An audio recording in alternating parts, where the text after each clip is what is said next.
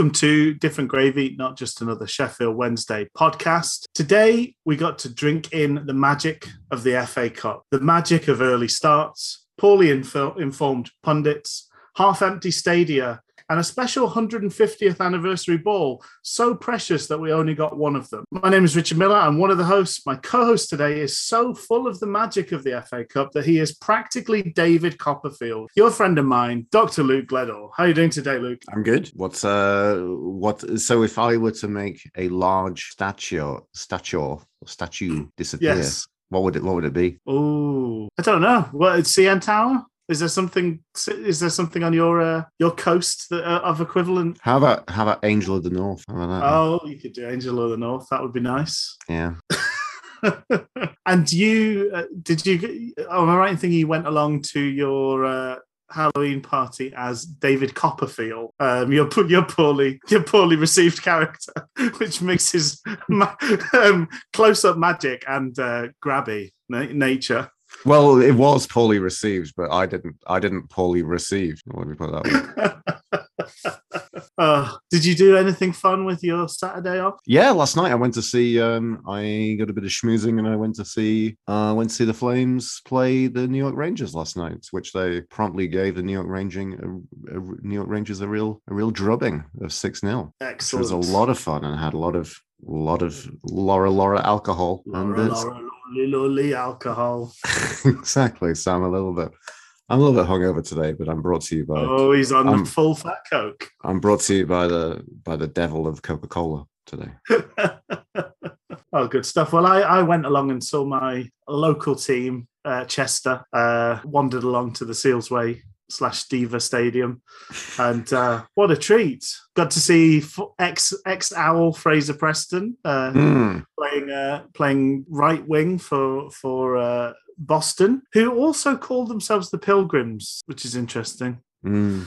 Um, but uh, 4 0 to Chester, two sendings off for Boston, two, uh, two yellow cards turned into reds. And uh, also, there was some sort of argument in the crowd where one of the two Chester managers, they're the two managers that. Uh, if you've watched A League of Their Own, they were the Salford managers for a time. Uh, Bernard and John Orr. Um, one of them had to go into the stand and escort his brother away from having an argument with one of the fans, uh, which was great fun. I mean, it was all the fun of the fair. I really got my money's worth for fifteen quid. I really, uh, I really got a lot of a lot of joy out of my day and uh, a gorgeous sunrise to boot. So yeah, maybe it's not. You know, it's not the worst thing in the world not not having a game on a Saturday. Who knows? Maybe not. Maybe not. It's uh we, we've had a weird thing here. I mean the clocks have finally gone back here. So Okay. um I, I guess as all of you will hear whenever this comes out. You know, this is after our usual 5 p.m. GMT Yeah, it's gonna uh, be late. release time. It's gonna be a late, late, late, late one. Uh so join the join the Luke and Rich different gravy quiet storm. Mm. Should we get onto some some news? Yeah, let's do that. Breaking hoo hoos. Breaking who who's. Mhm. And I mean, the main the main feature here, news wise, is the midweek match with Sun, Sunderland. But uh, just in passing, it feels worth mentioning that oddly, Darren Moore appears to be one of the names linked to the the vacant post at Barnsley. Hmm, interesting one, isn't it? I mean, um, it, I, I find it interesting in this world of uh, Barnsley are a uh, an outfit which are going on a, a very kind of a Moneyball standard. Yes. Interesting that it seemed to be kind of panned out in the local media with the excitement of their, you know, intense rise to to the playoff positions last season. Yes. Yeah. That this was the start of uh, the new the new Dingle revolution. You know, Dingle Revolution. the Dingle revolution. Yeah. They lost that manager though, didn't they? They did, and they seem to have like a poor, but then it seems to be the mentality is a bit like it still seems to be the framework of a, a kind of lower standing club. I guess I was surprised that Daryl Dike wasn't actual wasn't actual player they signed. I think he was just a loan signing, right? Oh, yeah. Yeah. So he's gone off and gone back. He seems to be a very pivotal player. I think they lost a couple more players, and then Valérien Ismaël, which uh, Yes. is my is my favorite manager who sounds like he should be a side character in Dune. Um, Swan, swanned off to the baggies, didn't he? So it seems to be kind of like the mentality that they are stumbling. But the, the thing I was going to get onto was outside of this large Harry Maguire turning circle, which I often get into and uh, find difficult to get out of, is the fact that Barnsley, you know, being run by foreign Moneyball owners, they're, plick, they're plucking their managers from the depths of um, you know a football manager generated foreign manager name you know. Yes. Maybe hopefully they'll get another manager who's sounds like he could be a main character in Dune. That'd be maybe a step up from Valérien Ismaël. But, but I, I think the interesting thing is the nature of this and the nature as we find when we've seen when Sheffield Wednesday dispose of a manager and then suddenly go to, you know, the ground zero of starting again, or if you've not got anyone in mind from the manager's level, it becomes a very um it becomes a very unimaginative list in the terms of the bookies. Yeah, there's some So, usual. mhm. Did it is isn't it weird? I wonder if it speaks to the odd kudos. You know, we've we've had I don't know how your coverage was of the FA Cup, but you, you know, you go into ITV and it's very reverential for the history of the club and the Yes. stature of the Yep. club. Yeah. The, this is a stadium. lovely old stadium, etc. Grand old stage, I think I Uh, yeah, yeah, exactly. the old arena, which is Yes, oh, there we go. Mm. Yes, where famously gladiators would bludgeon each. Um, Well, you know, I mean, if you have if you have Gladiator Tuesday Tuesday night Gladiator, and then you follow it with Boyzone on the Wednesday, and that's I mean, really, really, what what is what is a true Sheffield arena here? Let's be honest. but it, it's weird that we've had these occurrences of our managers failing upwards over recent years. Like Brian Laws being sacked by Mm. us, ending up in the Premier League. Carlos Mhm. Carvalhal sacked by us, ending up in the Premier League. Like that's a weird. It's a weird thing to have happen more than once to a team, and it would be odd if again we're in this position where Darren Moore is doing a pretty ho hum job Hmm. Hillsborough, and then the reward for that is getting a job much higher up with presumably better prospects. Knowing uh, the interesting thing is, I mean, we would love to know. We'd love to know a lot about what Mr. Chansiri thinks, but if there is a formal approach for Darren Moore, because you, Mm. you know you've mentioned that this is a possibility. Um, if it, if it would come true, how how do you think that Bertrand Chansiri would react to such an approach? Well, I, I actually think that's one of the few areas. The fact he managed to get quite a lot of money for Bruce. Bruce Uh, again, right? I mean, yeah. Bruce Bruce is not Bruce again, absolutely, yeah. yeah. Bruce is not deemed as his time as Sheffield Wednesday as, an- as a failure. No. You know, but you know, he, he never got the long to long term chance to fail. No, no, Maybe that would have happened. Maybe we we were all very looking forward from a very kind of upward curve when he came into the club, right? For that We that were, second we half of that season of the I 18 suppose he 19 didn't, season. he didn't have long enough to su- succeed or fail. But again, yeah, it's Mm. another weird example of someone getting a, a job above where we are based Yeah. on, I don't know, based on other factors maybe. But yeah, but my, my I would have reasonably good faith in uh, Chansiri digging his heels in enough to at least make sure we got a good payoff from it. Oh yeah, no, I know. But then would that even be if it is a liable option for Barnsley and their kind of philosophy and what they want to do with the managerial post there? Like, would Chansiri kind of price out price out the move Mm, it'd be interesting to see. if it does happen? I mean, it still smacks a little bit of Darren Moore did play for Barnsley, right? I'm, I'm pretty sure you're right. During part of his career, yeah. So, mm. and that that kind of feels like the link, and it's a local manager level link. I don't know. I don't know. It'd be really interesting to see if it does happen from following the recent two performances. Like, I don't know where my whelm would be for such a thing.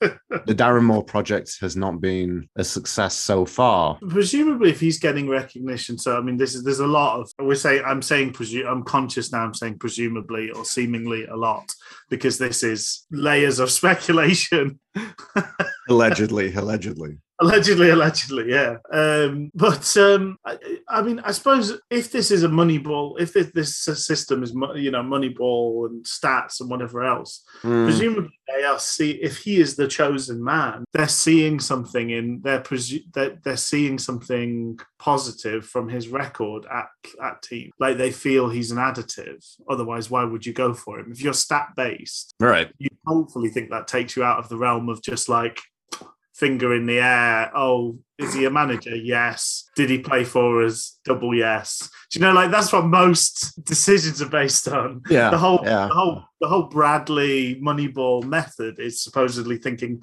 a bit beyond the orthodox and kind of going, okay, let's look at everyone and what are they adding? But is it so beyond the orthodox that basically there are stats that we don't see, which we're not valuing? Because I mean, Is it XG? largely Bloody XG again, Luke. bloody XG. Mate XG. He's got almost 10.5 more XG than all of the You know, managers. you know what I'd love to start? X who? There we go. how many times? How many times I get it forward? Get it forward. Get it forward. We're a simple breed. Us, us, X, us, us, us here, I northern go, football go. Here go. Here go. What I want to do, Rich, is I want to get it in the air and also get it to the feet of them as well. Same time. XG and the G being getting stuck in.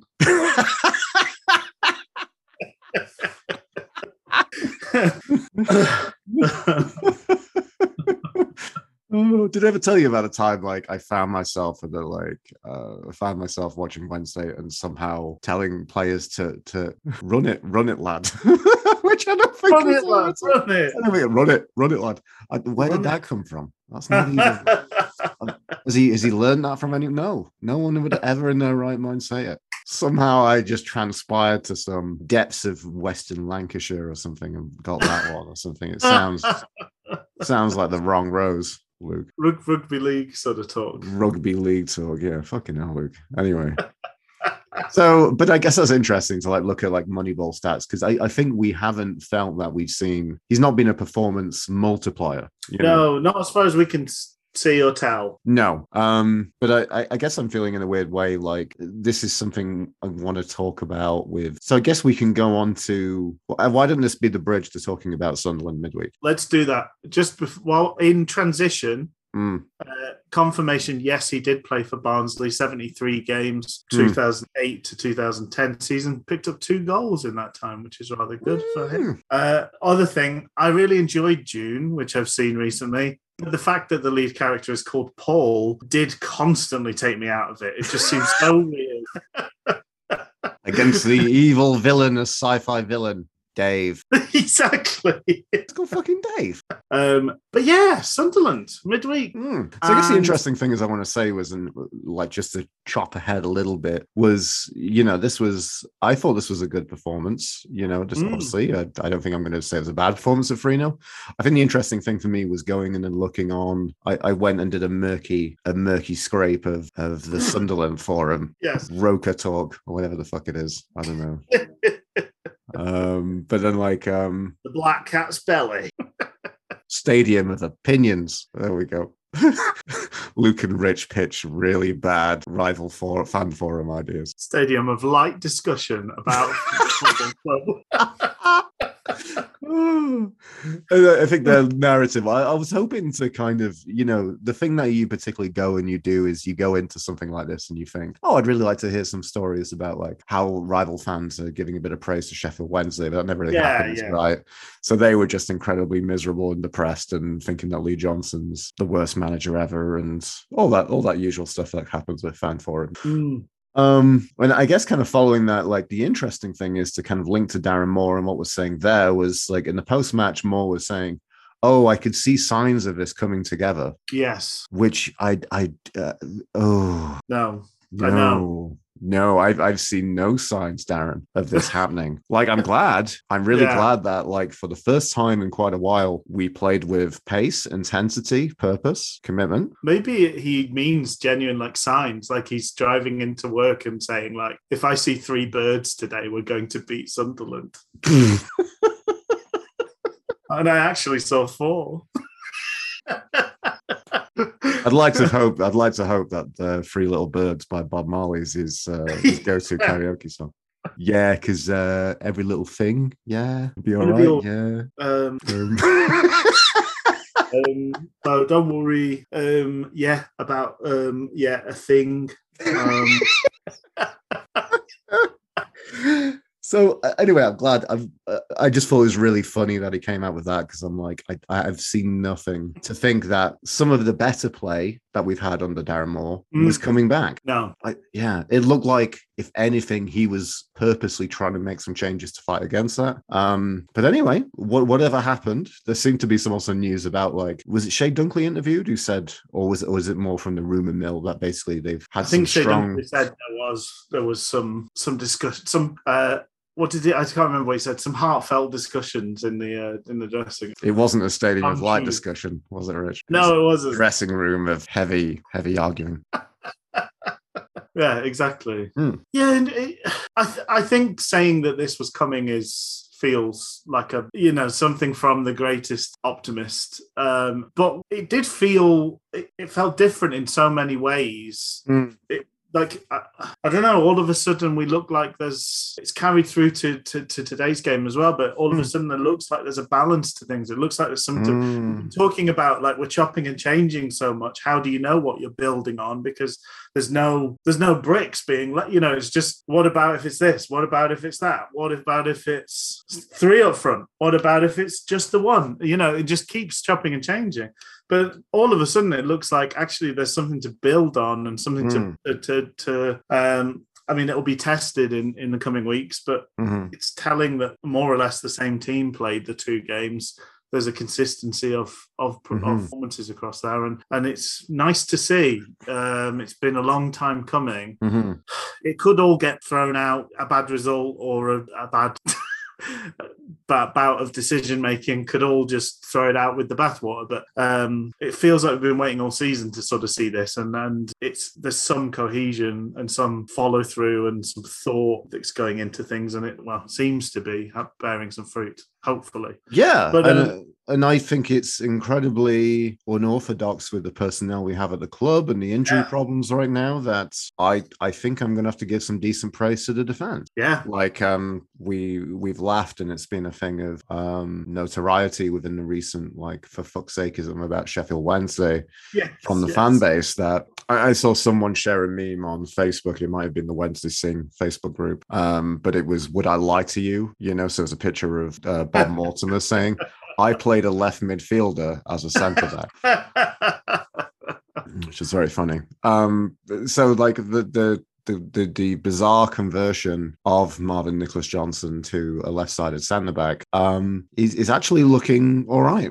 I'm going to say. well, uh, yeah. I mean, if if uh, if today's episode is a is a play, a three act play, um, that is the narrative. Um, starting with being churlish, you know, my first note is the great Johnson experiment continues. Um, I've got some of the sort of stats that Alex Miller shared towards the, about the, about Johnson at the end of that game, and then yeah, I think coming out of the the, the this weekend's game with praise again for the whole defense, but in particular Jo- Johnson sort of hold, Hmm. more than holding up his end of things. Mhm, mhm, mhm. Um, but so this shape that we've kind of happened on, so it's this this three at the back with Yeah. Palmer, Dunkley in the middle as kind of you know stick his head in wherever it's needed, uh, kind of warrior leader Mm, of, of, Mhm. the, of, the, of that back three, and then Johnson on the left, who provides a bit of guile, a bit of pace, um, and balance. Because you've now got a you've got a right footer in Palmer who could contribute going forward. You've got a left footer in Johnson that can contribute going forward. mm. And I think more the more important thing is we're not asking Dunkley very often to be the man bringing it out from the back. Like he he's not, which is when things start to go awry. He's Well, we- very uncomfortable with it. Mm. Well, I can't really recall a great deal. Excuse me from from midweek, but um, I mean maybe this is more dovetailing the fabric of this game. But we seem to be giving given the option, like it's it's almost like we're doubling up on the wings. Mm, With you know Palmer is surging forward, yeah. You know ro- roving roaming golfer at Liam Palmer Yes. Yeah. is is getting getting it forward with you know carrying it at his feet, not just not just hoofing it long. And but also I, I think a little bit from that from Johnson as well on the left hand side. Yeah. I think the interesting thing was like, but the interesting thing for me was so in terms of the wingback roles, we're looking. Was it Pato and uh, Corbeanu? That's right. Yeah. It was Pato and Corbeanu, which was the same thing we we kept with today. And the interesting thing I want to say about that is like I, I can't really remember what they had to do defensively. Well, this is the interesting thing. I think we sort of found this the last couple of years uh, with with Harrison.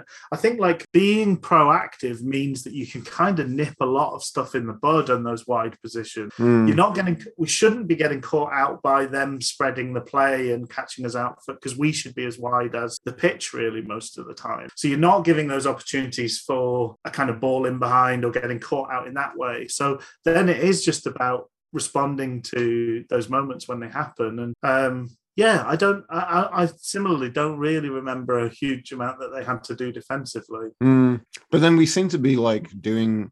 That was a really interesting thing I think I found because like looking at the Sunderland forum, um, milling in that stadium of light discussion up there, Yeah, and they seem to be saying like, uh, oh, Wednesday seem to have done their homework on us, okay, which I thought was interesting because they were being like, well, you know, they played the two big big men up in Gregory and Kamberi up top, which seems to cause a whole bunch of issues.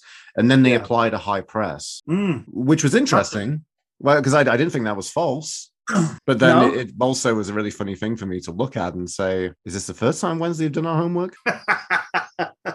if, if if we're going along with that narrative, like you know, because I, I I and I also don't seem to recall us ever playing much of a you know much of a press anymore. Really, Normally, we, we I I wonder if we always do our homework, just we do the wrong thing. We were like using the we were in the wrong chapter or something normally, whereas we actually did the right. I, the I wonder if it's just completely wrong subjects. We had to go read about Sikhism, and we were looking at uh, looking at uh, hypotenusers or something. You know?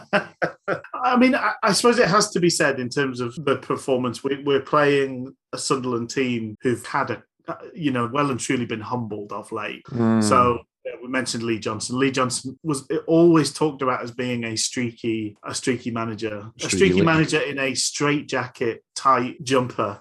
Um, is is Lee Johnson's brand? You know, he'll go seven matches in a row winning games, and then seven matches in a row losing games, and they're on a bad Yeah. bad run as it stands, and they've Yeah. got they've had some spank. Mhm. So we we play. There's a there's I'm conscious of the fact that we've played them at a good time, but we're Wednesday. We're normally the team you turn your form around against. Mm. We're normally the team where we get the sting in the tail. Yeah. Um, so it's it's nice to go and stick the boot in for once. Mhm.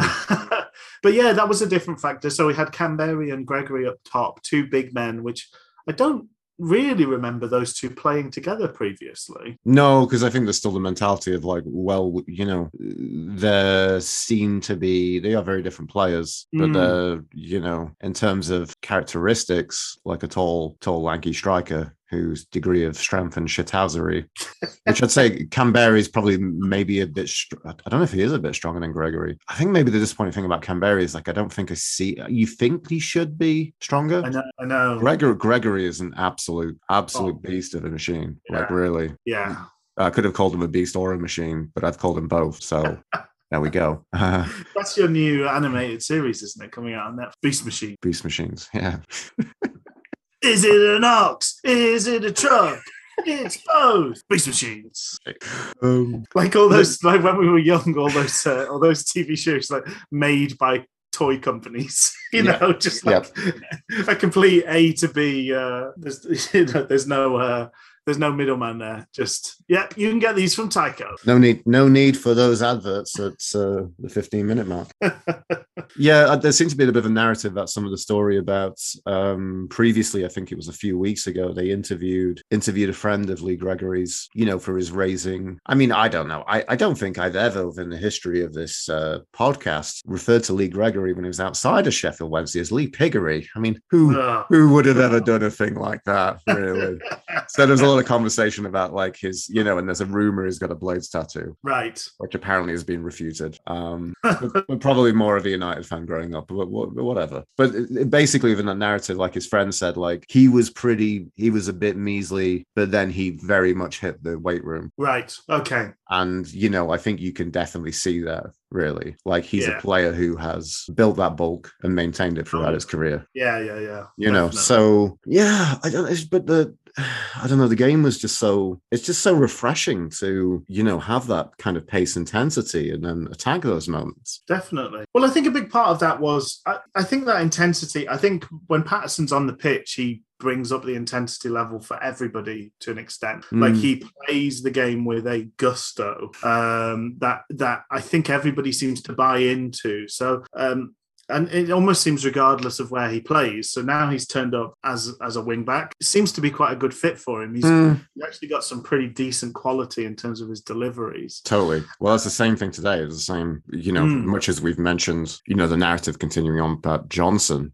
and the, yeah. and the, the, unlikely trio at the back. yes, know, seemingly working in these situations. Like definitely a big positive is looking at uh, looking at Paterson in the right wing back, which is it feels a bit sad to me because I I still don't think we've seen a lot missing from Jack Hunt's game. No, but maybe unfortunately the situation is we have a we've got a better option in Paterson. Yeah, and it seems to be a role that seems to be suiting his background and his talents more than some of the other roles he's been playing for Wednesday yeah. during his Wednesday career. Yeah, I mean, certainly at this point in time, it, it feels a, a, more natural fit than this sort of odd attacking midfield, like part of the midfield, but also part of the attack. I don't know. It just it always felt like he was kind of caught between two stools a little bit. And although he's had some success there, this mm. feels more natural. And then on the other side, you've got you've got Corbeanu, who is playing is a very different player to to Paterson. They don't a very different sort of threat, but actually the dynamics of those pairing are quite quite fun in, in many ways. So you got you've got Paterson and Palmer who can both put a ball in. Palmer's got an unbelievable engine. I mean, there was one point uh, this game against Sunderland. There was like at the 88th minute or something like that. Like he burst into the box, like re- he read something and just like ended mm. up on the end of something in the box, and it just speaks to I mean just quite quite the the athlete that he he is, um, and also the fact he does seem to be reading things better going forward. But then on the other side, you've got Corbeanu who wants to run at the man, he wants to cut inside, he wants to trick uh, players. He seems to be pretty much equally comfortable hitting it with his left or his right. Um, so he's quite a tricky thing to deal with as a fullback. Mm. And then if he, he spins back and lays it off for Johnson, Johnson's deliveries are very good from the, those deep positions. Mm. Um, with removed from the, he seems better removed from the fray of being a winger. So yeah, yeah, lots to like about how, how we set up. And then Wing came back in the middle. So that was another slight change. Uh, although I don't think he had quite the impact that the others had. No. But the only the only kind of the only kind of negative I think to this game, which isn't I think unfortunately isn't that I think fortunately, sorry, isn't that bad because the nature seems to be so much of the success in this game came from the wings. I mean, yeah. that first goal let's just just think about that because that's a, a, good cross from Paterson. It was Kamberi who did a, a sweet flick on, great control yeah. and play in from Gregory. First time, just bang, just killed into the corner, right? So yeah. that's involving all of that kind of, you know, both of those wingers, but then maybe is the stretch, but from there, like including, you know, Darren Moore's going to update, uh, upgrade his trident to a quadrant, maybe. But yeah, I mean, absolutely. But that I can't honestly remember the last time we engineered an overload in such a beautiful way. Mm. Like that felt like a plan that came together. And the result is you've got Corbeanu as a spare man in the box with all the time in the world. And for a guy who's never scored a league goal, you wouldn't have known because he just slotted it away so comfortably. Mm. Brilliant stuff. Um, Great stuff. And I, I, I mean, outside uh, the only negative, sorry, I wanted to say was I think maybe got distracted on this point, but essentially yes. the thing I wanted to say was when you was talking about Paterson in the middle, isn't that the story of all our midfielders? Yeah. Yeah. Like, I mean, today, interesting. I'm not sure what ITV said on my footage I had. I had it on Sportsnet here, so I, I, think it's probably the same footage, just different graphics and different, yeah. uh, obviously, commentators. Um, they seem to think that Bannan was going to play in the hole, but okay. I, I can't remember last time I've, I've I've seen that happen this season. But then more often than not, I feel like I don't know. It doesn't. It never feels particularly. It never feels particularly defined as to who's I've, doing uh, what in the middle of the park for Wednesday. I feel like this since the switch to Adeniran, and I, I feel like Bannan's doing the deeper role. Mm. Uh, out of the three, but by right. and large, um, I, I, that definitely felt like the case to me midweek. I don't, it, I, as you say, it's never particularly defined because sometimes it looks like we've got no def- midfield at all. Mm. Sometimes we're very present. Um, what what worked better this weekend that, that didn't work midweek is I did I thought Adeniran was stepping into things and breaking things up better than he'd done previously. Um, mm. Part of that kind of winning the ball back early, but yeah, Bannan seemed to be part of another of like a second wave to those attacks. There was quite a few times where, as you mentioned, like we've got those four or sometimes even five people in and around their box, and then when the ball spills out from that, Bannan is the one trying to sweep yeah. it and recycle. That's, yeah. Um, mm and I think that's a better role from for him. I know, I know that was one of my my Bannan hot takes, my many Bannan hot takes for this season. But I was saying, like, I just, I'm, I'm now com- not convinced his best position is being up there as a, as that number ten, trying to trying to f- directly feed strikers. I think he is better, a bit more removed, picking things out, and I, and I think we saw that with some of his passing today and and midweek. Um, he needs people to make the runs for him but when people do, he's good at finding them. But he, I think he needs to be have that view that panoramic view, whereas being when he's in the middle of it, it doesn't always happen for him, um, and he can get a little bit harried. Yeah, Sunderland weren't completely toothless. Uh, they did have a spell of pressure building up to the sort of half hour mark, and had a goal disallowed at around that period of time as well. Um, which one of the two offside potential offsides do you think was the one that was given? The man on the line, or the man that it bounced off the backside of? Uh, I first thought it was the first man okay. who was like pinged it into him because it's like we we. Talked about this, and it, you know, we can talk about standard officials. It's it's a really good call, in my opinion. Yes, but it's I, I think as you made the point that this is not a call that's often made. No, we, I think we we, got, we it was a let off in that it was a legitimate offside, but the fact that yeah, seeing it, seeing it, and calling it at this level is mm. far from a given. You know, the, the officiating is has been uniformly poor. So uh, so to get this one right was was pretty spot on. But I think it possibly could have been t- either of the two men because it yeah the, it was the volley missed wide and it ricocheted off someone's backside into the middle, and then um, and then when it was eventually scored, there was a player on the line that kind of jumped up to let it go under his feet, who must have been interfering with play as well. So whichever one was given, it's given offside. But that could have been a pivotal, game-changing sort of moment, but thankfully did, didn't amount to much. Um, yeah, you know, I, I had... guess yeah. I guess that was the interesting thing was like you know it was open ended. Someone yes. did have chances. Uh, BPF pulled off a couple of decent saves yeah. in the process as well. Um, I, I am still a bit confused because I, I, I kind of came out of it and you know I, I think I saw Alan Biggs on Twitter be like, well you know three 0 kind of flattered Wednesday. I'm like I, nah. I think we're still pretty comprehensive. I'm going to say. I think so. Mm.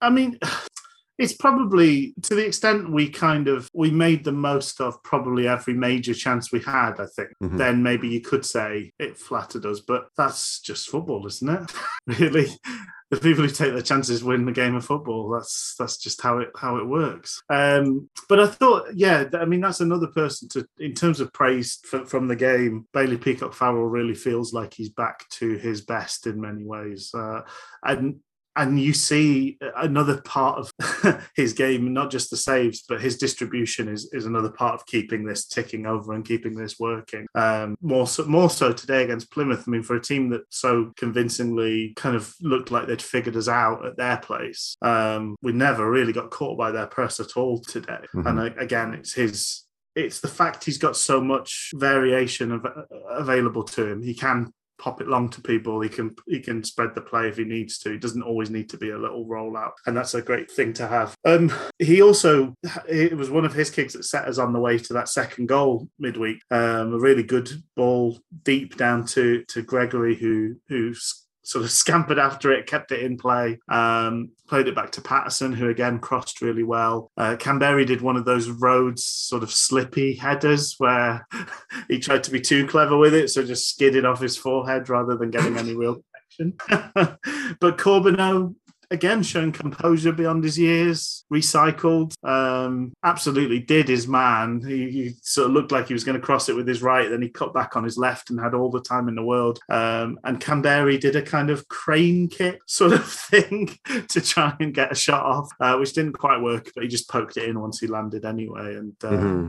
that's another. It's again scoring at those important moments is so pivotal, isn't it? In in game, so scoring just before half time settled the nerves. Um, it, it, means Sunderland have got a mountain to climb, and then as we know, as we've touched on, they're already sort of psychologically in a pretty poor place anyway. So mm-hmm. um, you're bringing back those familiar feelings. What we haven't mentioned so far was that Westwood was on the commentary, loop. Yeah, we didn't. And um, I was kind of I'm a bit disappointed you brought that up. I guess we have to. I feel like we have to bring that up. okay, but like, you, you, just wanted to skip by. Well, it's just it, it, was a bit like you know I was thinking about it and I was thinking about well, what am I going to say on the podcast about this? Because you know it feels like something to talk about, and some people were like, "Oh, it was really interesting having Kieran West." I'm like, I didn't think it was. It wasn't the Hutchinson tell-all that when Hutch no, was Hutch doing co-commentary role. Um, there was some moments, there was some grommets of interest, but large, largely I was like, as a commentator though, would you say it was really good? Really, really good. Really, really good, actually. It's really good. And he's a good lad, which is important. He's not a, I don't think it's where his talents lie post, post, post his football career, which is still a thing, right? He talked about, he's training with crew. I think that's one thing yeah. learned, which was interesting. And he talked a little, you know, players will always, you know, will never be explicit and they can't. That's unfair to talk about any opportunities which passed up. He said there was something, yeah. but it wasn't right for him and his family, okay. which is fine. I think he seems very based in, you know, in the Manchester area. The yeah. thing that, the only thing I thought was nice, and it's just the usual Wednesday kind of jingo, was that like his his eight year old son's a big Wednesday fan thanks to his career That's here. Nice. Yeah, yeah. And is basically saying like, I like the bit where he said, "Oh, I was talking to my son, and I said, oh, I'm, going to Hill, going to Hillsborough." He's like, "What? Are you going back?" He's like, "No, I'm just going to commentate." And his son went, oh, "I miss it." Oh. he went, "Yeah, me too, mate." I was like, "Oh, that was nice. I like that bit." But yeah, the rest of it was, uh, you know, he talked a bit about like how he will bellow out to tell them to press, and yes, yeah, that was okay. It it, it wasn't it, it wasn't uh, the exciting thing that Hutchinson was. Hutchinson I think he tried to make a lot. Yeah, I think so. I thought my sort of takeaways were there was int- it, it was more what wasn't said. I think probably often, but you know, mm. he, he really full of praise for Bruce and talked about how Bruce was had us like really up for it the season where he was going to get to start the the season for us. Um, we were running through teams was uh, was was Westwood's assessment of it, and then he sort of said, and that the the work we did with Bruce in pre-season kept us going till about Christmas time, which is alluding then to the fact that Monk did sweet FA in his mind, and that's yeah. when it all fell to pieces. Um, so that was in i mean that was interesting in that we kind of went to the precipice and then didn't quite look you know we didn't quite do the job of looking over the edge um, he was also a bit coy when he was asked about hodge's injury. He said sam's good but i'm not going to uh, break any secrets or tell any secrets or something like that, which was very kind of like, hmm, okay. Um, because there are rumours that his absence is not entirely to do with his fitness to play football again, which seems to be a constant refrain with Sam Hutchinson. Um, so, uh, and supposedly may well have been part of the talks, the sort of come to Jesus talks that were had after uh, the previous league game as well. Anyway, we, we don't know. We don't we don't we don't know any details. We just uh, we know that there's speculation. Speculating um, Yes, yes. Um, but yeah, his whole sort of mannerisms were re- were quite odd. Like I think you can tell. You know, you sometimes get someone that's like a sort of a difficult bugger. Is their kind of personality, mm. And I sort of got the feeling that that's probably what Westwood's like. He probably just likes to wind people up in the pub or whatever. Just I got the feeling that that's kind of his his oeuvre is being a bit of a a bit of a difficult lad to deal with because um, it felt just like he was having an argument constantly with Rob, not a, not an argument, but like a low level like disagreement, and he was kind of like proving his point or st- or like accepting that he was wrong or whatever. I don't know. Like that's really good, actually. Really, really good, actually. You know, I don't know, just very odd. Um, as you say, not you not a natural to the mic. You got a feeling of low level, low level needle coming. Low through. level needle, yeah. yeah. Trying to do that banter thing because you do get that between commentators and co-commentators now. Like everybody feels like they have to do it. yeah, but your wife doesn't love you. you know, like, okay, can we just talk about the football? Or, well, no, you were telling me at half time she'd send you a text saying, don't come back. tonight. you know, a lot of that like telling tales out of school sort of nonsense. Um, anyway, second half, we uh, we scored again.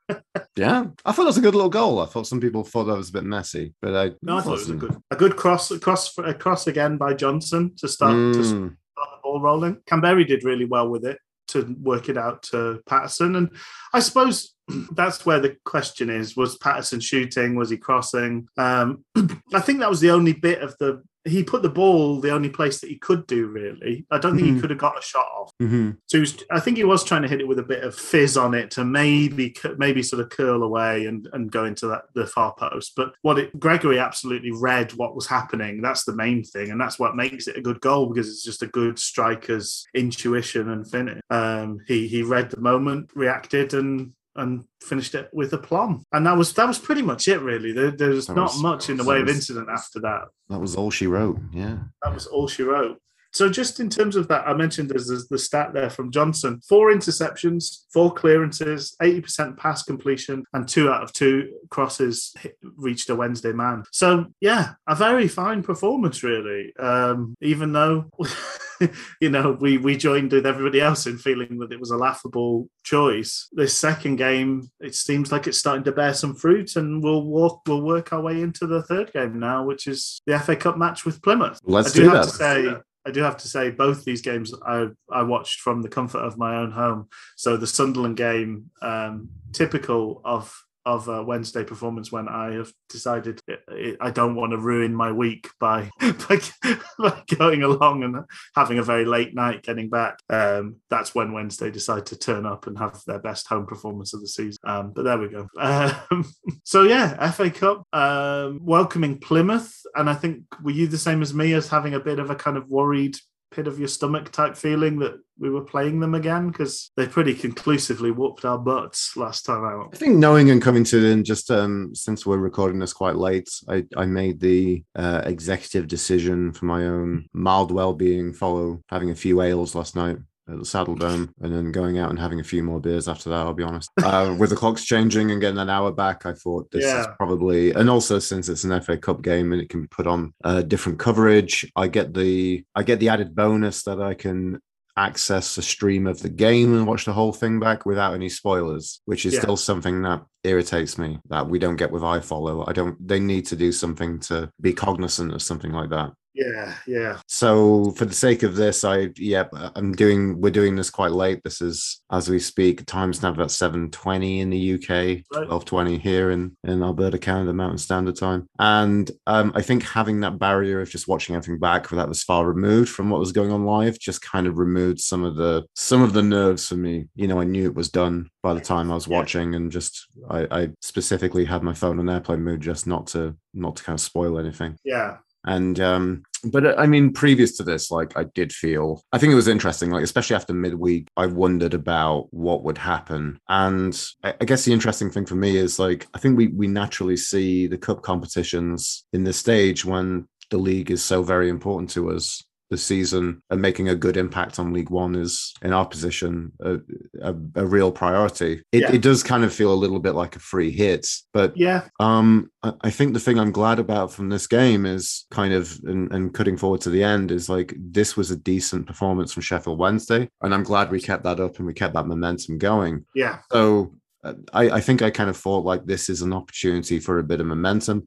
I didn't know if it was going to be something that we would. I certainly didn't think that we would humble Plymouth. No. Or outplay them to any great any great stretch. Yeah. But maybe I, I felt a little bit coming into this game, like especially after what happened midweek, I wasn't looking forward to it when the draw was made. It it it wasn't a draw that would make me feel excited. No. Um, but I mean that uh yeah, it's it's a it was a bit I was a bit more confident about things following midweek. Mm. It's just I think probably our yeah, certainly the best opposition performance we've seen against us this season came. Oh, totally. Um, like, and I think very much we've been beaten as well. Yeah, yeah, comfortable, comfortable defeat, comfortable victory for for Plymouth. They look it just seemed like everything that their mentality is and what they're doing at uh, Ryan Lowe's doing at Plymouth just felt like it was coming into fruition against Wednesday. Yeah, they're, they're, doing really well. They're, they're second in the league. If this if they keep it up, then yeah, automatic. It looks like it's uh, a formality if they keep it up. But um, Mm. it felt like a big performance for them. It didn't feel like I, I I imagined watching it and thinking this isn't like something that is completely untoward and out of the normal for them. Yeah. Like, but it, it felt like it, it felt like the monikers of a performance, which kind of sums up a lot of their performance. a bit like if it felt like maybe they're equivalent to um the game under Carlos against Arsenal where it's just like all of the you see what what they're working on the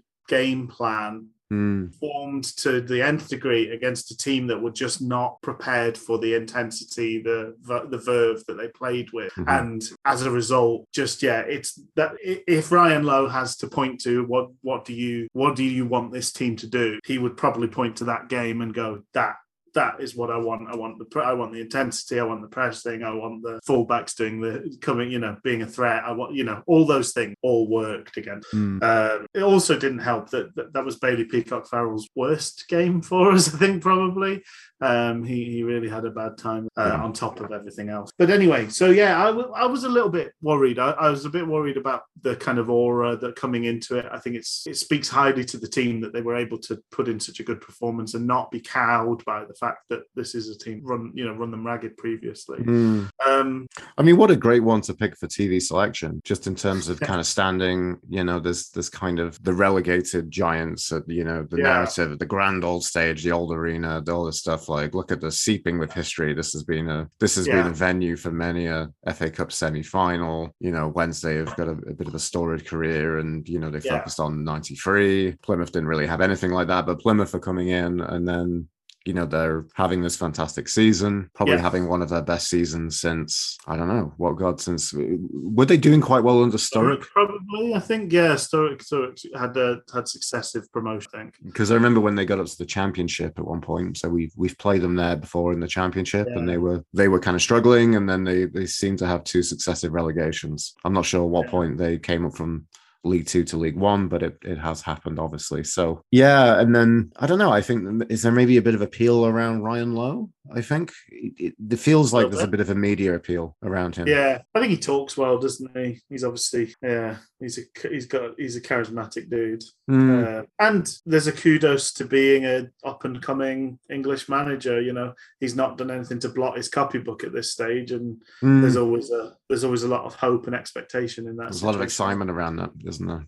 Yeah, somebody might be the next phenom that comes out of these things and actually does yeah does make things happen. So I, I fired up my my feed, and then we had like a lot of. Uh, I imagine we have different footage, so it's probably the same footage, just like maybe you probably could have with more. You had like Waddle in the studio. Was that on Yeah, Waddle, Waddle and Holloway in the in Waddle the- and Holloway no, not in the studio, pitch side. Pitch side, okay, yeah. And so what we kind of got from our feed was essentially like we got a lot of beautiful B-roll footage of uh, the Wednesday uh, of uh, Hillsborough from a top. You Good know, stuff. kind yeah, of that was a little bit. Yeah, a little bit. We got a lot of that. We got a lot of fans, a lot of young fans' faces. okay. you know, cutting in between there. Um, in terms of like focusing on the players, I was a bit miffed that the narrative was very much like I think they expected Plymouth to win this one comfortably Yeah, at Hillsborough, given their situation, because it was like, let's look at the Wednesday players. Oh, here's Barry Bannan. Barry yeah, Bannan yeah, has got a goal and three assists, and then he's created 34 chances, I think it said, which is the current stat around Bannan. And then it's like, let's look at the Plymouth players. And then it was like, here's Conor Grant, here's Jeff Cup, here's there was like three or four yeah, Plymouth players focused on. And I was like, for fuck's sake, yeah. for yes. fuck's sake, coverage. That, that kind of irritate the crap out of me, They I'm going to be always set a narrative. Uh, that's I don't know whether it's, but that, they always set a, a story up and then try and like pin everything to that story, don't they? Like they set a Mm. story ahead of time. Why can't they let a game happen and then see a see a narrative? Surely that's what you're supposed to do as a journal. You're not. You're supposed to let things develop and not and not just like go, yeah, okay, that that clip sort of agrees with what we were saying earlier. So does that. We'll not talk about this. I see it happen so often in like five sports. Like somebody's talked up a particular person so much that you're watching the fight and it's like they get hit three times and they do one punch.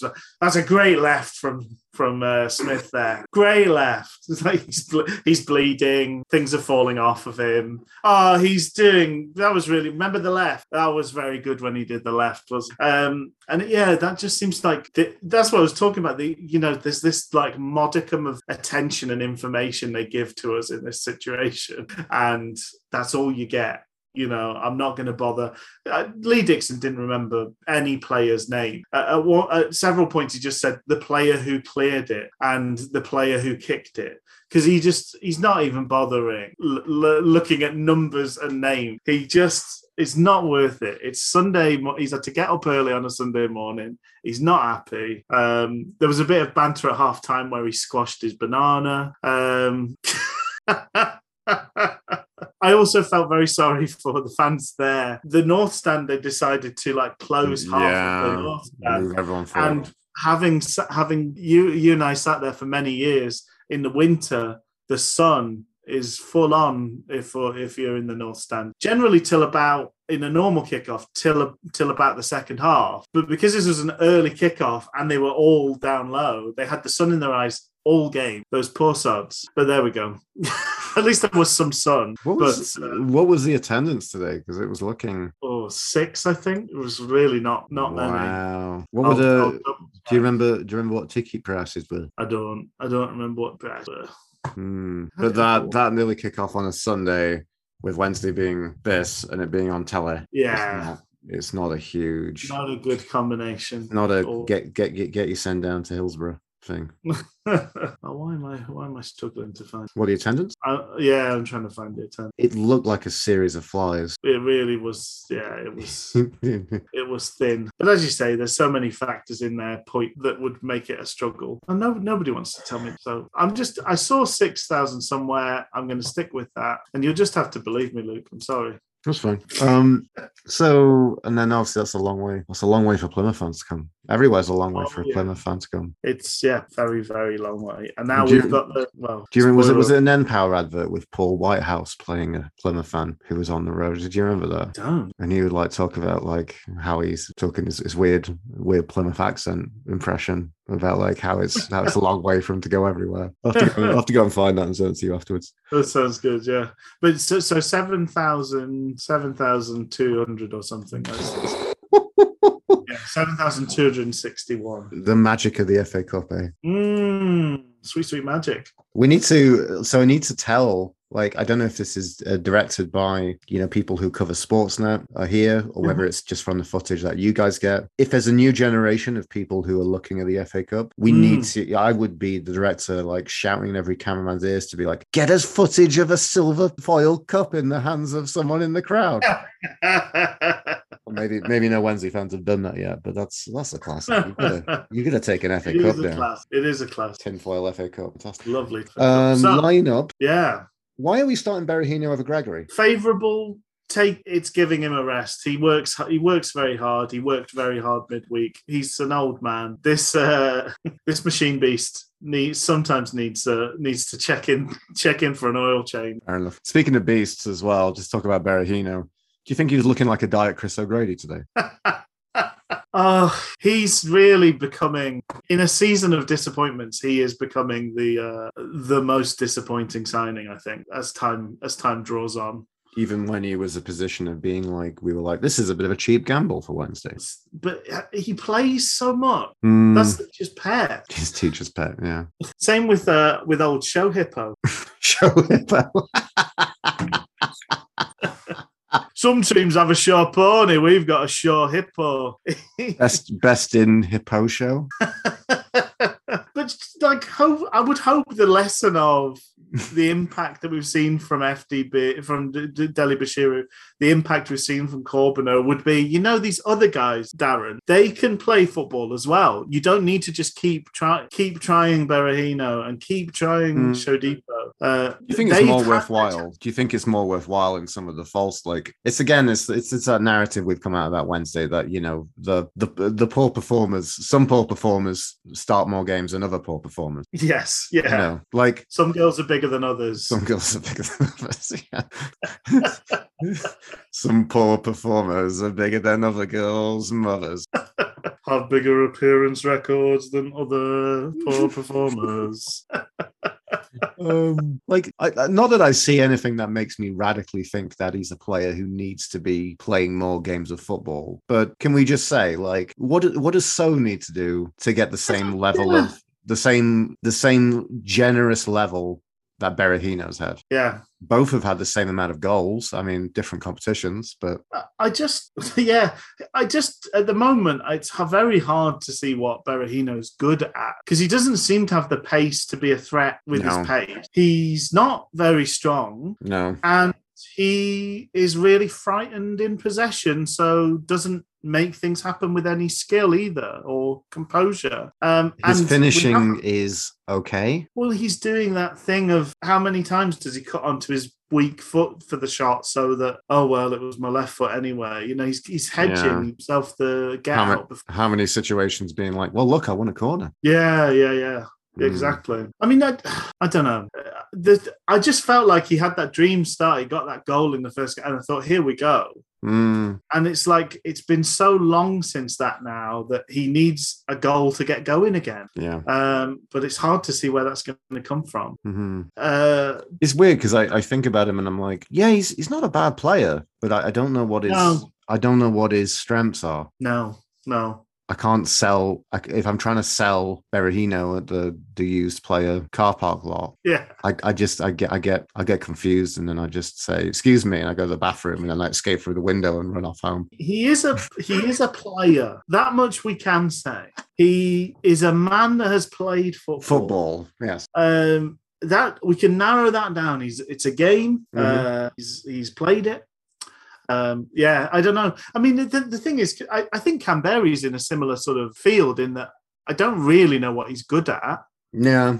But Kamberi's got what three, four goals already. So at least he's doing. He's turning up in the right spot, and he puts the ball in the back of the Mm. net. Which, if you're a striker, I don't actually need to know what you're good at. As long as you do Mm. that, you can look bad at everything. As long as you do that, Kris Boyd made a career. I mean, he could barely move, but Mm. give him a ball in the penalty box and he'd score, and nothing else really matters. Mm. I always love really- the I always love the narrative in the Premier League with you know the the, the prima donnas getting upset about a number of things Yeah, in the Premier League. So it was like there was a tweet about a Man U fan being like, "Oh, I've supported this club through thick and thin for the last ten years," and I'm like, I would love your level of failure. Like, yes, yeah, shut your yeah. mouth, yeah. little baby. Oh, thin is it? Thin. Oh, oh. Your Pret a gruel is too thin. So, because I was having this conversation with a friend of mine, I met up with an old work colleague of mine who's a Liverpool fan, and we were talking Yeah. about. He said he's more interested in what's going on at Man U right now because it's just it's just so it just pivots between like you know terrible and then oh no Yeah. everything's okay you know there's like this this back and forth excitement on this level yeah. just going on and like we And talked about there throughout.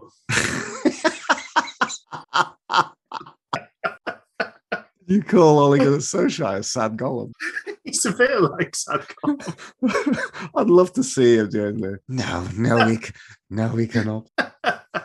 Must must defend my precious. No, no, these players He cannot. wants it. Now we've got it and we don't know what to do with it. You know the argument about like somebody's talking about like Ronaldo being a player who doesn't do much for the team, but yet he scores a lot of goals, and I'm like, Yeah. fucking love one of those.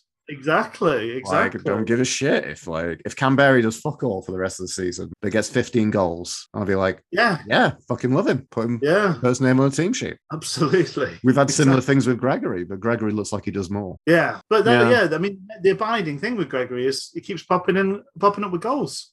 Mm. But I think Yeah. we've seen more from his play from Gregory than Oh, Kamberi. definitely. Yeah, definitely. Kamberi seemed to get some very high praise from Alex Miller midweek. I like his. Uh, I, I think he's sort of a nuisance to play against. In Mm. in yeah, he's a presence. So, just to finish off lineup because we're we're deviating, Yeah, we're deviating sorry. all over, all over place today. Um, lineup was lineup was good except for Berahino. I'm going to say Yeah, I was just like, why are we not playing Gregory? yeah, fair, fair, absolutely fair. Mm.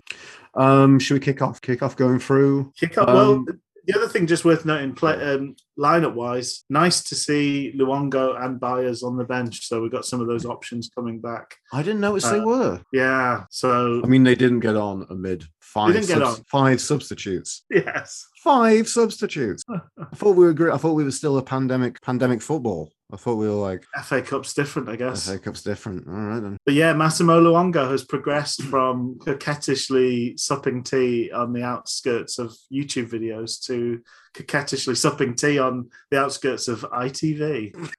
this was, I mean, this was pretty good from the off today, wasn't it? Oh, I thought, yeah, I thought, thought uh, it was a great game for the neutral. Mm. Like a game I tell my North American friends and colleagues that it was an entertaining nil nil, and then they say, "What do you mean?" yes, yeah. But uh, no, it was it was back and forth, and um, I felt we did pretty well considering Plymouth looked like a very dangerous outfit. But also, we were getting forward and asking questions ourselves, and we were really exploring some space, and a lot of the attacking play was really great. Yeah, because I, I think so. So Plymouth marked last uh, their when we played them at their place. We sort of took, commented ha- on how they come up with a very good solution to us trying to play out from the back, which was essentially let Dunkley get the ball and then take it off him, or have him panic and give it to you himself. Um, so like he was he was the kid with the lunch money that bullied himself, uh, Chey Dunkley, in in the scenario that they set up previously. But this time it just felt like we we would work we were easily working around their press for what it was worth. Mm. um getting ourselves at least two-thirds up the pitch very successfully. I think there was those final moments where we didn't quite we didn't quite have enough to put it together in at, at that stage. But yeah plymouth were definitely trying to pounce on any mistakes. And in, in particular Camará was the guy that was leading the line with that. Mm. he is a he looks a very fine footballer again. He stood out last time and i thought he stood out today he caught bannan bannan sort of bottled a challenge and then couldn't keep up with him when he sort of charged all the way up the pit um he also um he, he, yeah, he caught Dunkley with a heavy touch, and he and he caught um, he caught Wing with a heavy touch as well. So he was really like just just playing on the edge, waiting for us to make mistakes. We didn't really make many, but those heart, those little moments of hesitation and those those touches that went a little bit awry, he was always just snapping at our heels. But by and large, just nice controlled possession. We always looked like we had a plan. We always had players to hit it to. Mm. Um, our first shot on target was uh, the one where Ad- Adeniran sort of broke, uh, um, made an interception and then sort of burst through. Played a one-two with Berahino, and he he probably should have crossed it. He did the shot to the far post in the hope that the keeper spills it, but he held on to it very well. Mm.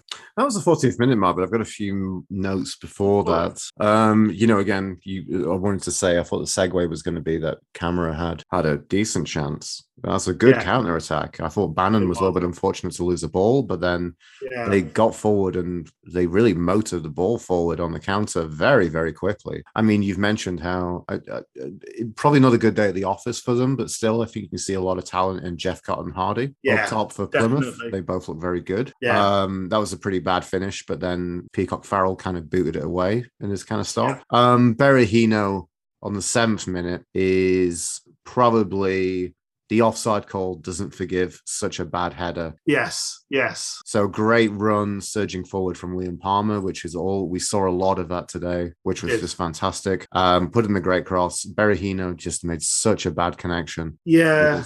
Yeah, yeah. Ended up heading it like nearer to the corner flag than the, the goal in, in the end, and was yeah relieved to to see the off the officials flag go up. Conor Grant, who you know highlighted in the commentary as uh, Plymouth's danger man, former, Hmm. formerly of his parish. Is it formerly Yeah. of his parish, or am I thinking of someone else? No, he's not. He's a different Conor Grant, but he's a different We- Conor Grant? we yeah we did this previously. Yeah, but yeah, they've allowed two of them to exist. Can't believe it. Anyway, he's a, he's a good player. Yes, he is. Not, not the one I think of, but he's a good player. Uh, he thumped one on target in ninth minute there, but for the grace of Johnson's back, that went that was Yeah, cannon yeah, cannoned that over a for good a block. corner. Uh, thirteenth minute, just before that one you mentioned, is a decent pass, but uh, decent pass, decent cross back Paterson that keeper palmed away. Yeah, Corbeanu did a great interception on, from across in the 19th minute. Uh, the, our commentator team said that man again, Palmer, getting forward around this point, Oh, right. which I enjoyed. Uh, I I have in a very in a good performance from Sheffield Wednesday. I think there's a, there's a couple of moments I can think about. One which I haven't made a note of. Where do you remember when Johnson had it on the left wing, left back role spot, and then he decided to run it backwards? Yeah, that was weird because I think he was sort of imagining more pressure than there actually was. well, like it, there were players close by, but not close enough to to warrant him turning around. And yeah, he nearly got himself into trouble with that, didn't he? Mm. The other moment I want to say is the 29th minute. I said, wow, that was awful. So Plymouth won the ball off of Dunkley in Yeah. his own half. That was poor. And then I, for all the praise that I'm going to giving for Peacock Farrell for two clean sheets, Yeah, the moment of real weakness I think I saw from him today was that moment where he looked like he was going to chase it down. And then Yeah. mid chase, he kind of gave up on the idea. He wasn't confident about going for it anymore. But the problem with doing that is like he just left himself in complete no man's land. it was bizarre, wasn't it? Yeah. So again, that was it was a it was a Camará in, uh, taking it off Dunkley for for the Mm, but I actually thought we saw a couple of times Wing absolutely breaking his back. We had so we ended up a couple, there was two or three times we ended up in the situation where Johnson was having to cover across for the other two defenders, which highly worrying. But Wing absolutely booking it back with Hardie to try and make sure we're covered. And he did that Mm. twice really effectively and did it effectively here, Mhm. which meant that the cross was tame to nobody. And yeah, but Bailey Peacock Farrell just looked like just drop on the ball and it's it's the end of the the moment. But Mm. he let it roll past him, sort of fronted up to the the Plymouth player, and then it ended up we were very lucky just to see that sort of trickle wide. Like, well, they kind of pulled it back right, and then it was just kind of like I think maybe the strength of Wednesday's defense in that situation too. You know, Louis. Yeah, we got a lot of Louis bodies. Wing. Yeah, coming back for that. Um, 31st minute, some great attacking play in around the box. Baz and Kamberi becoming unlikely 1 2 1 1 2 partners. Yes, nice. Yeah. That was uh, something weird. I think that's all I've got for the first half. I Yeah. mean, there's there was a lot of you know, it was a frenzied, frenzied fun, you know, back and forth game. It's interesting to see. So after the after the match, Bannan sort of said, "Oh, we didn't really get going in the first half," and uh, I suppose in an attacking sense, we didn't. We weren't as threatening as maybe we could have been. But I thought Mm, I thought we were the team in control and in charge of the game. Really, Like, Plymouth thought- were living by scraps, but they they are a dangerous goal scorers. I thought largely the first half of the first half, ho ho, was kind Oh. of more Wednesday. yeah, that's There's a lot more Wednesday, but then it was, I think it was definitely more Plymouth for the, the latter end of that half. Yeah, Um, my note around half time, I, I've I did around. I said around Hardie and Jephcott looking very dangerous up front that kind of partnership. Mm, Um, and then I think to come into this, like I, I want to say the unlikely trio of our three centre backs is looking like a very unconventional partnership, which depending on the episode looks like it worked. yeah,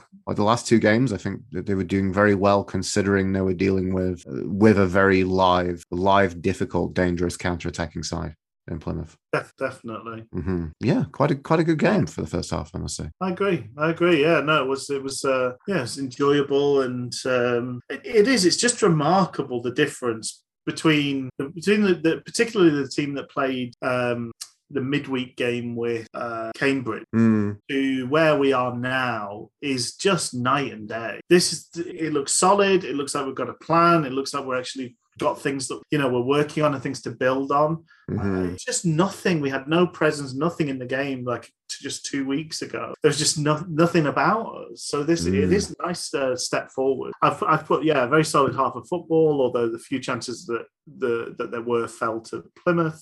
Mm. Uh, Camará is such a good player. I wish we had someone in that mould. Um, he seems to see heavy touches coming and caught Bannan, Wing, and Dunkley out with that. Um, they, we, interestingly, I thought Hardie had had quite a good game. He was fairly isolated, but I thought he worked hard and made things happen. But he was taken off at half time by by Plymouth. Um, I, I found that interesting. Uh, so they he he got taken off and they brought on Garrick, who looked a different sort of threat. He was quite pacey, Garrick. I wonder if they just maybe thought that would he'd keep us honest a bit more at the back because we were keeping quite a high line by him. Uh, but I think it's fair to say he didn't have the impact that Hardie had. Mm. Um, I've said so at the start of this second half. I've said Um, some banana based bants from Dixon and Matterface kicks off the second half, followed by a bit of Wednesday pressure. um, the story there, Luke, just to fill you in, I know you, uh, I know you're intrigued. Um, Lee Dixon had leant back on his banana and it had gone all over his bag, so he spent the half time tidying, tidying. I really hate Lee Dixon. He's awful. He's such. He's he's such he's such a boring twat. Yeah. He's a real um he's the he's a living James Milner tweets, isn't he? Yes, he is definitely. He is, and he's just he's such a I don't know. I thought he's such a joyless football player. Really. Oh. My favorite own goal of the own time is him chipping David Seaman. Oh yeah. From from very deep at right back. it's a, it's a great finish, but also the fact that it's Lee Dixon just makes me want to point and laugh at him like Nelson Muntz from The Simpsons. he's a he's a twat. And i think it's also the fact that he's just he's there you know especially when we're looking at this from the lens of the fa cup and thinking about the closest we've ever been losing yeah. to i'm still it's really weird to be like well people might say to me do you hate arsenal? And i'm like i guess the weird thing is arsenal's been such a different football club. Yeah since that time. So it, it doesn't it, it it feels like that culture has long gone. But that was very much like the Arsenal of the 90s was a series of drunkards and wife beaters. Yes. Who were just boring, dour, for you know, it's the whole one 0 to the Arsenal, right? And so I just I hate all those players. No, maybe Paul Mer- Paul Merson has you know done enough in the media to give himself a bit of characteristic, you know, yeah, like a bit of a bit yeah. of a character in that regards. But like, oh, oh, oh, oh. I also remember him like reviewing a Wednesday game when um, I think when Potter was here. Was oh, like, right. oh, oh, I loved. Uh, oh, was it him in the middle? Uh, Darren Potter. Oh, right. All right, I haven't. Maybe that's the thing, but like the front post with three corners in a row. But the whole re- the whole dire dour rear guard, with the exception of Seaman, those defenders yeah. for Arsenal were just tedious. Winterburn, Dixon, Brian Adams. Not Bryan Adams, Nigel, Nigel Adams. Tony Adams. Tony Adams. Him too. Fuck him. Um, yeah, I just oh, so no, just just yeah let's not talk about lee dixon tony adams really has that like hollowed out personality of you know when you like see people interviewed from the 60s that are like if you remember the 60s you didn't you weren't alive in the 60s kind of people mm. and it's hmm. like just there's just so much gone for whatever reason tony adams is just the sort of ever talk you know talk a slow way just like oh word. Anyway there we go. I know he's had quite the life is as Tony Adams, but mm. uh, what's left is probably should not be on pundit review. But anyway, I don't have any notes till the kind of hour mark with all the subs. Uh oh oh my my Ooh. notes. I got distracted here a little bit, so I, I didn't fully fill in this note, but I'm it's coming back to me now. The 49th okay. minute, there was a really good cross from Corbeanu that was headed behind. Uh, oh, yeah. From the resulting play, we had a corner which didn't quite work out. We seem to be better at the second half of those corners. A lot more things yeah. happen where the corner happens, the initial play doesn't work, but then we're recycling it back through Bannan or someone else, and then something some kind of great moment comes in. Yeah. We had the fantastic moment. I'm not sure if it was Bannan who chipped it forward to Dunkley was still there, and he yes. tried to do a karate kick thing, and so he good. absolutely poleaxed whoever the Plymouth player was. Just took a chunk out of this guy's side, whoever the Plymouth defender was. It was Galloway, wasn't it? Yeah, he absolutely Galloway. went through him. Mm. Um, Lee Dixon did this. Did make me laugh. Lee Dixon said, "I was watching Barry Bannan's set pieces in the week. He puts one hand up sometimes or two hands up, but he just hits the same corner every time." okay, okay. He gets the stay of execution. He's back. He's back. He's back. it's a fair comment. It's a fair comment. I actually thought so. I, I, guess interesting. Maybe some of these are damning, damning with faint praise. Yeah. Uh, so best best corner game performance from Barry Bannan today. okay. That we've seen in a long time. Best yeah. subs from Darren Moore we've seen. Yeah. Although I did, I questioned. Well, first off, I didn't know that we were in five subland. So making three subs at once, I was like, "What? it's happened. He has finally." Lost his damn mind. well, that's because he was like triple sub, and I'm like, triple sub. Yeah. That was that was interesting because I'm like, yeah, I was like, if that's all three subs, and I'm, I'm I'm like, you know, maybe it gives you a bit of like what what happens if X person is injured or something happens. Yeah. But like I, I really enjoyed those triple subs. I, I thought that was it But, was uh, the closest to like to like we've done. Yeah, I I think I actually, aside from the fact I probably would have preferred to see Berahino go off, um, I probably do, I probably agree with all the choices that went off. I probably all agree, with all the choices that came on. Mm. Um, it, I don't think anybody des- would really deserve to be taken off. Who was taken off? no. but, but uh, I can see, you know, it's a bit of a lull. Let's let's make things happen. And I think there's a there is an element with this this coaching team that they like to plan things like such and such gets an hour of football and they're, they're managing metering out exposure to games and things like that for people so the fact it happened bang on the hour is just very much the way that they seem to operate yeah. um, but yeah so uh, Dele-Bashiru came on for Adeniran Mm. uh, Gregory came on for Kamberi and uh, Hunt came on for Pat to to to make the three subs. So it's Um, interesting. So from the footage, because so I made a I made a note, and then the commentators mentioned something that I'd missed because I think I was probably making a note, or it wasn't focused on the camera. Okay. So Den Den looks either in like he looks like he was walking off, and it looks like you know if you've like the other week I managed to ping a massive muscle in my neck, and I Okay. walked around. I walked to my I managed to get a, a massage booked in, and I walked to my massage like an old man, like I just couldn't Okay. move my head at all. okay. It looked like he was either like that or he was just so intensely pissed off. He yeah. looked in a really strange place when he came off, did Adeniran. Kamberi um, looked annoyed. As Well, they mentioned that, that- that they said in the commentary, they said that the thing I missed was they said that Paterson looked pissed off. he never like he never wants to come up. Right. Paterson would play every minute of every game chance. No, but uh, I mean that speaks highly of him. But Yeah. uh, I mean, now, uh, this, so just to bring us way, way back, but I won't, uh, hopefully, worth the digression. But that was another thing Westwood talked about. I think it got sensationalized in some circles, but it, Westwood was talking about players who would, he said, like people like Barry Bannan, like Paterson, um, like I think he mentioned Palmer in the same re- breath, but he's saying, like, if they're anything above like 70%, they will play. Mm. Um, and he, he also touched on the fact that Bannan had sort of been nursed through a metatarsal injury towards the end. Carlos's first, um, which is kind of interesting. I don't think it's like cause for another like, oh, didn't Carlos ruin everything? I think it happens all the time. That's that's very much the tone it was given. But you can see that with Paterson. We all we used to see Graham Coughlan. I, I think I don't think you sort of got to enjoy the wonders of, of Graham Coughlan. but Graham Graham Coughlan was brought in by Sturrock, and he'd been his captain at Plymouth as well. And Graham Coughlan, in his captain's notes, said, "I don't believe in injury," Yeah. which is one of the hard. The, the you know, in a world of hard men, that is the most hard man statement I've ever heard. But so many, Mhm. he had it several times where he was clearly concussed Mm. and he was desperate to get on the pitch to defend a header, defend the Yeah. corner. Or, and so I think like you do see that with players. Players want to, certain players want to play. I think certain Well- players don't care. But It's interesting because I remember chatting with my dad. So my, my dad worked for the Sheffield Star and did like a number of reporting on reserve games and like a little bit of work in the kind of sports reporting world amidst his other duties that he did for the Star. Mm. And he interviewing Mick Lyons in the 80s, who's, you know, obviously a, a real huge pivotal Sheffield Wednesday centre back and a big, Yeah. big, big cult hero for his time for his time with Wednesday. And he was saying that like, you know, a few things came out of that I thought was interesting, which he basically said that yeah, everybody scores in training. That was one thing he kind of said, which is thing. And he said something along the lines, I'm pretty sure it was Mick Lyons. My dad told me about this. He said that basically players, when the team is playing bad, players get injured. Basically, when you're playing well, everybody wants to play.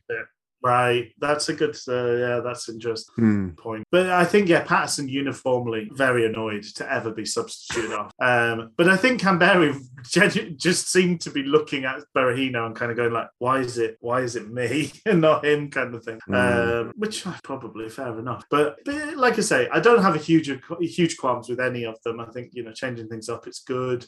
It's the third game in a week. Plymouth haven't played a game of uh, their first team haven't played a game for nearly two weeks now um, because they played a completely changed team, the um, slice of the action. Papa John's Trophy, and Mm. they did week like us. So uh, yeah, yeah, managing people's energy levels, fair enough. Uh, and as you say, like for like changes. We're not making big changes. This is we've got the system. Quite happy with how it's working. By um, I've just got 62 minutes. Bannan tries to lob the keeper on the volley from the halfway line. Dixon exclaims, "He is capable of that." And I just thought, is he Lee? Is he? Mm. I guess uh, on a kind of training ground level, like technically it is a possibility that Bannan would put that ball into the net Mm. in a game scenario under pressure. It is never ever going. He's allergic. He comes out in hive, pees his pants.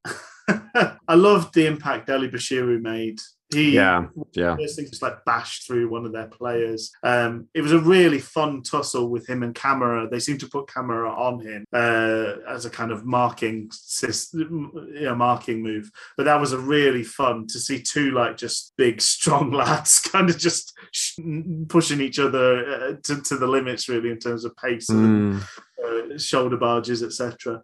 Um, was was quite fun to to take in. Speaking of FDB, the 63rd minute, you know, he had a great show of, of strength and pace to get it into some space. Yeah, I was like, oh, that I thought that finish must have been deflected wide because it was that poor. yeah. No, Um, just he just he he just just, got when he struck it, he just cut it on the outside of his boot. So he just Yeah. really fizzed it with some curl wider than that. Yeah. So disappointing finish. Yeah, but a, but a nice bright moment from him almost straight away, and um, he followed up with an, another couple of them. Um, Mm. First off was the back heel to Roman goal threat Liam Palmer, who, who who let one go with his left foot. Unfortunately, it was straight at the keeper. Um, and then he played in Berahino for a chance as well, who forced himself onto his left foot. And uh, uh, you know, it wasn't a bad effort. It tested the keeper, but it was it wasn't maybe what it could have or should have been given the uh, the opportunity. hmm But yeah, nice to see him come on and immediately have an impact. Brief, brief thing I just want to mention for that. There's a 66th minute, I think, 64th minute. Um, Gregory was onside, but oh well. Yeah, yeah, They mentioned in our commentary that Gregory kind of looked across at the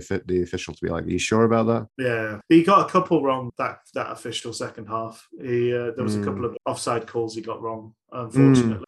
Um, but 66 minutes, I said that was a chance. That was when Palmer was played in, which was fantastic. Uh, that was a bit of a tame shot from Palmer. I think it was on his left Yeah. foot, right? It was, yeah, Yeah. yeah, And then quickly afterwards, Berahino fired one of the near posts, bring out a good save from Cooper. That's probably the best we saw from Berahino, I want to say. Yeah. Uh, that was resulting corner that ended up in, um, it was Bannan that did that lovely, delicate chip through ball for wing. Oh yeah, I mean, that was that was offside. I think it was close, but that was that was brilliant. I mean, what a what a lovely run from Lewis Wing. I think I Wing think Wings and was on, Mm, but the two players it ended up right. going to were, were off. Okay, that's think- fair enough. I think Dunkley in the middle was off. I think, yeah, Right. but yeah, lovely ball. Mhm. Lovely ball into him. The first, the first, um, yeah, slightly underwhelming finish of many to come for for Lewis Wing.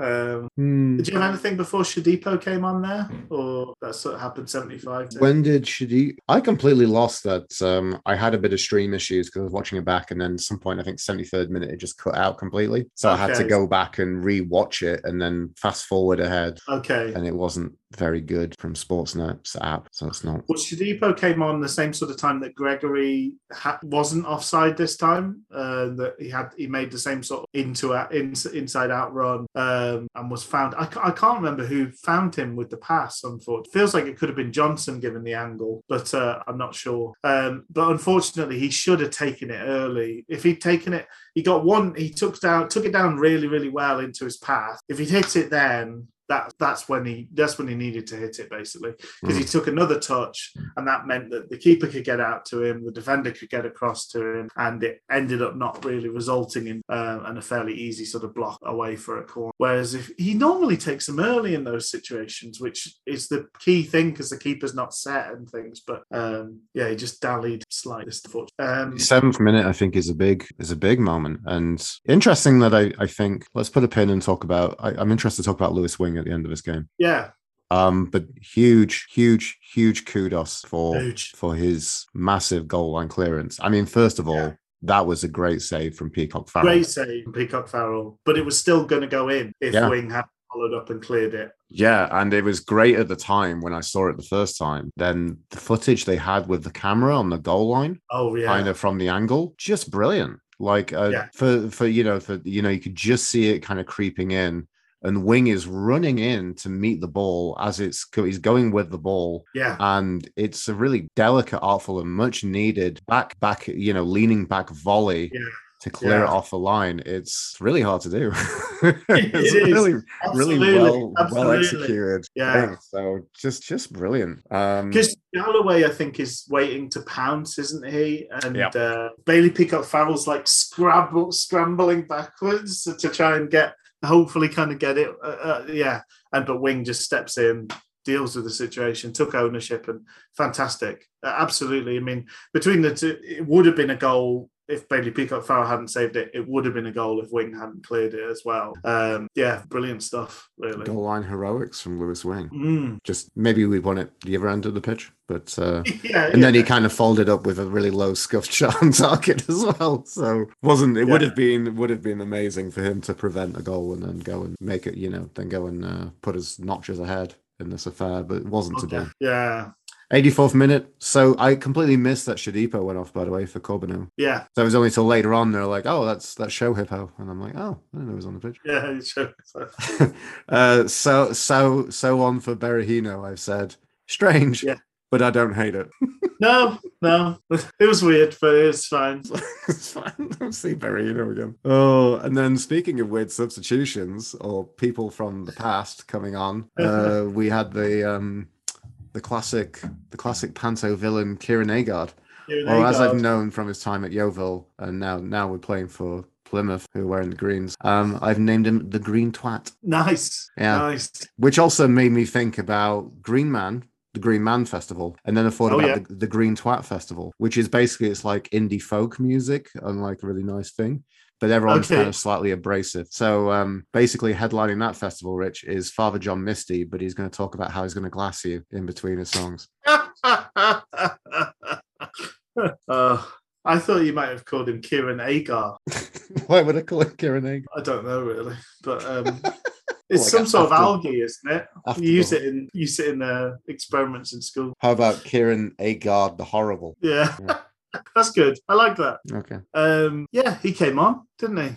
He did come touch on. I don't think so. No, I was actually looking back at his soccer base to be like, oh, I wonder what he's up to, you know. And then, like, um, interesting enough, though, he had like, I didn't do much last season. He might have had some injury thing at MK Dons, but the season before, the eighteen nineteen season, he bagged 20 goals in 43 league, in 43 Wow. appearances. Yeah. So maybe this, maybe that's, uh, you know, Ryan Lowe doing a kind of Berahino gamble. Maybe, Yeah. Maybe it's a slightly better gamble than Berahino, but still, but still, he's the ripe old age of 32 now. So I don't know. Um, okay.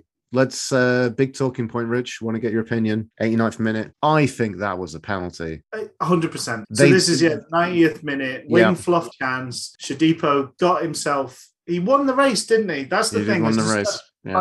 As a striker now, you get you get your touch on the ball. It doesn't matter where it goes. It doesn't matter what your next plan was. He's taken out by the goalkeeper. He got his toe on it, and then the keeper takes him out. And I think the defender probably fouled him as well. hundred percent a penalty. Oh, And it would have been given by both players. Like he's fouled. Yeah. He's first fouled mainly by the defender. Hmm. Like if there's a percentage split between the two fouls, it's like 75 25. But if the you keeper's legs that, come from the keeper behind him and they both they both as well. him. And Yeah. like it was really funny. They were like on the commentary like oh that's not a penalty for me. I'm like how? How in what world? Like you Uh, can't you can't have a mentality of saying oh he was never going to get there. Like you don't you don't have some weird laws around that actually I we don't know fact that that he gets his toe on it, that's the, there's nothing else that matters really. He wins the race, he gets his foot there before the keeper, before the defender, and then he's unable to continue what he would have done because he's physically stopped from doing so. So it's 100% a penalty. And uh, yeah, if we if this is a VAR game, the FA Cup being one of these weird competitions where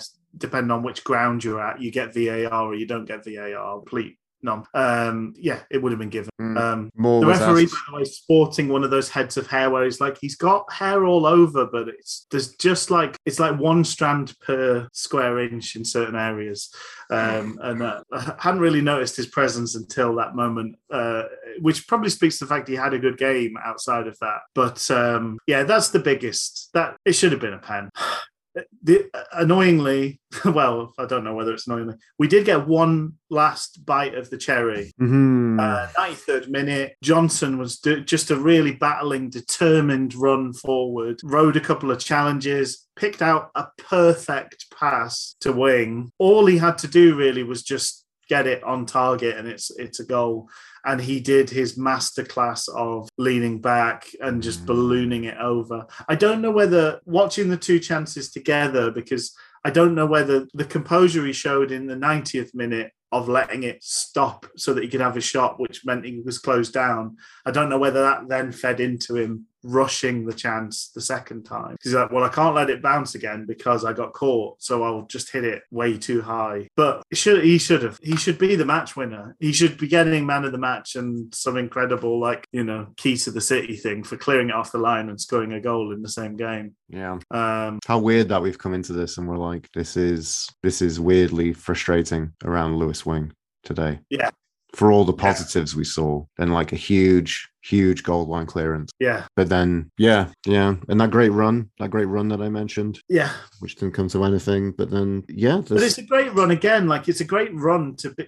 I suppose that's the thing with Wing, and it, it- it does remind me of early days of Kieran Lee. Um, you sort of think like, well, I don't want him to have these chances because he's not good at them. But it's his reading of the game and his movement that's making the chances happen. So yeah, he needs to get. Nobody else is doing it. So he needs to get better and more composure in those moments because nobody else is seeing those yeah, windows and making it happen. So, I mean, good on him for once again being there. And he made that run twice, peeling off their uh, left sided centre back and finding that little gap. He did it twice, and really, we were very unlucky not to get a goal out of one of those two scenarios. That ball from Johnson was brilliant as well. I really loved how he was so like he knew it was our last roll of the dice. He was determined to make it count. And I just, it would have been so nice if that had been rewarded with a thumping volley. Yeah. Because he- I, I, I just like that. I mean, how many times have we sat watching games where you're like, get it, you know, we're passing it around the back four.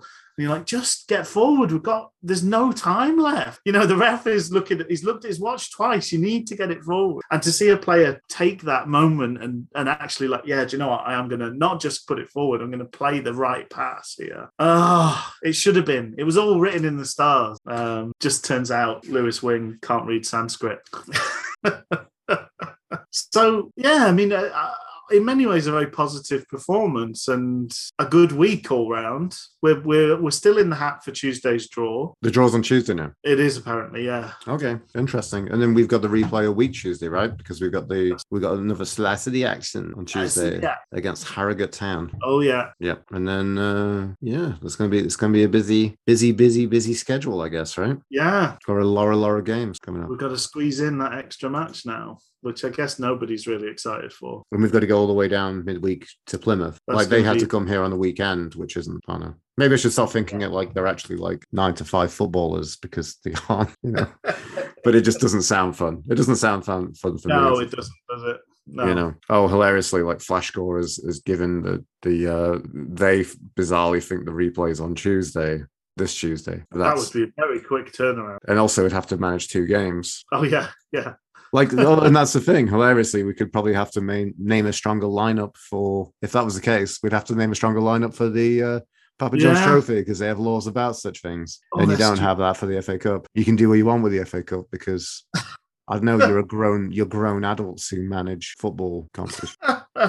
oh, dear. So, yep, Tuesday against Harrogate. Then next Saturday we're at Gillingham, and then we're going to have the replay midweek. Uh, the week after that against Plymouth. Then it's away at Accrington. Then we've got a midweek game against home MK Dons. Then we're at home to Plymouth, and then I guess the first weekend of um, I'm trying to think about this now. Is it is it going to be like is it is it the first weekend in December we get the um Yeah. It's going to be fourth, I guess. which is why we don't have a game scheduled then. But then the next game we've got is basically away at Portsmouth. So it's yeah, it's it's a really really busy schedule, Thick and fast. thick and fast. And what if we get another second round game and we have to replay that?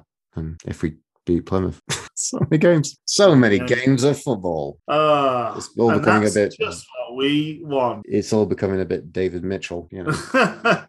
so, am I? This is the big question here, coming away from the match. Am I now? Am I now a fan of Johnson at the back.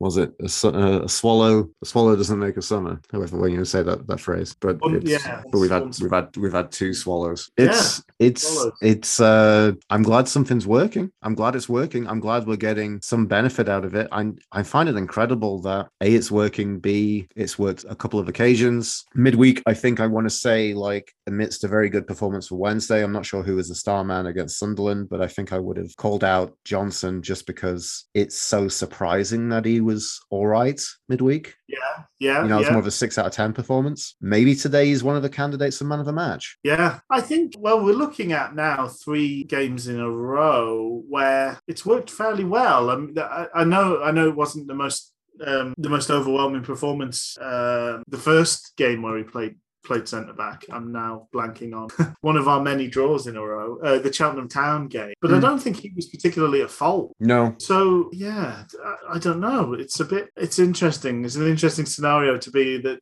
just feeling that like this was the you know the absolute living end of the laughable smash all my toys together um, school school of school of uh, picking a team that that Darren Moore was going through uh, to feeling like it might be the beginning of something sustainable and useful and rather good. Mm. Yeah, intriguing. I mean, I think him and Corbeanu combined, there's definitely like if I'm an op- opposing team, that's the side I'm going to be attacking. We're getting down the wings with uh, Palmer and Paterson. Yeah, You know, there's a doubling up. Like, are we, are we, are we gonna? Is is is uh is Big Dave gonna now get the plaudits that Chris Wilder did for his for his overlapping centre backs? Oh, exactly. You know, Supposedly he's back, uh, going to be back in a job. Chrissy shiny, shiny puffer puffer jacket Wilder. where is he ending up? uh, Warnock, he's going to replace Warnock at Middlesbrough. Really, They've handed it from piggy to piggy. piggy to piggy. Alan is, War- Biggs is, War- is Warnock I don't getting know, but I know is Warnock getting ousted then? he's left. Yeah, by mutual consent. Oh, I didn't realize that. Wow. Yeah, everybody's decided to sack their manager this weekend because of the uh, international break. Okay, now is the There's time. about 10, 10 in the top two leagues have gone.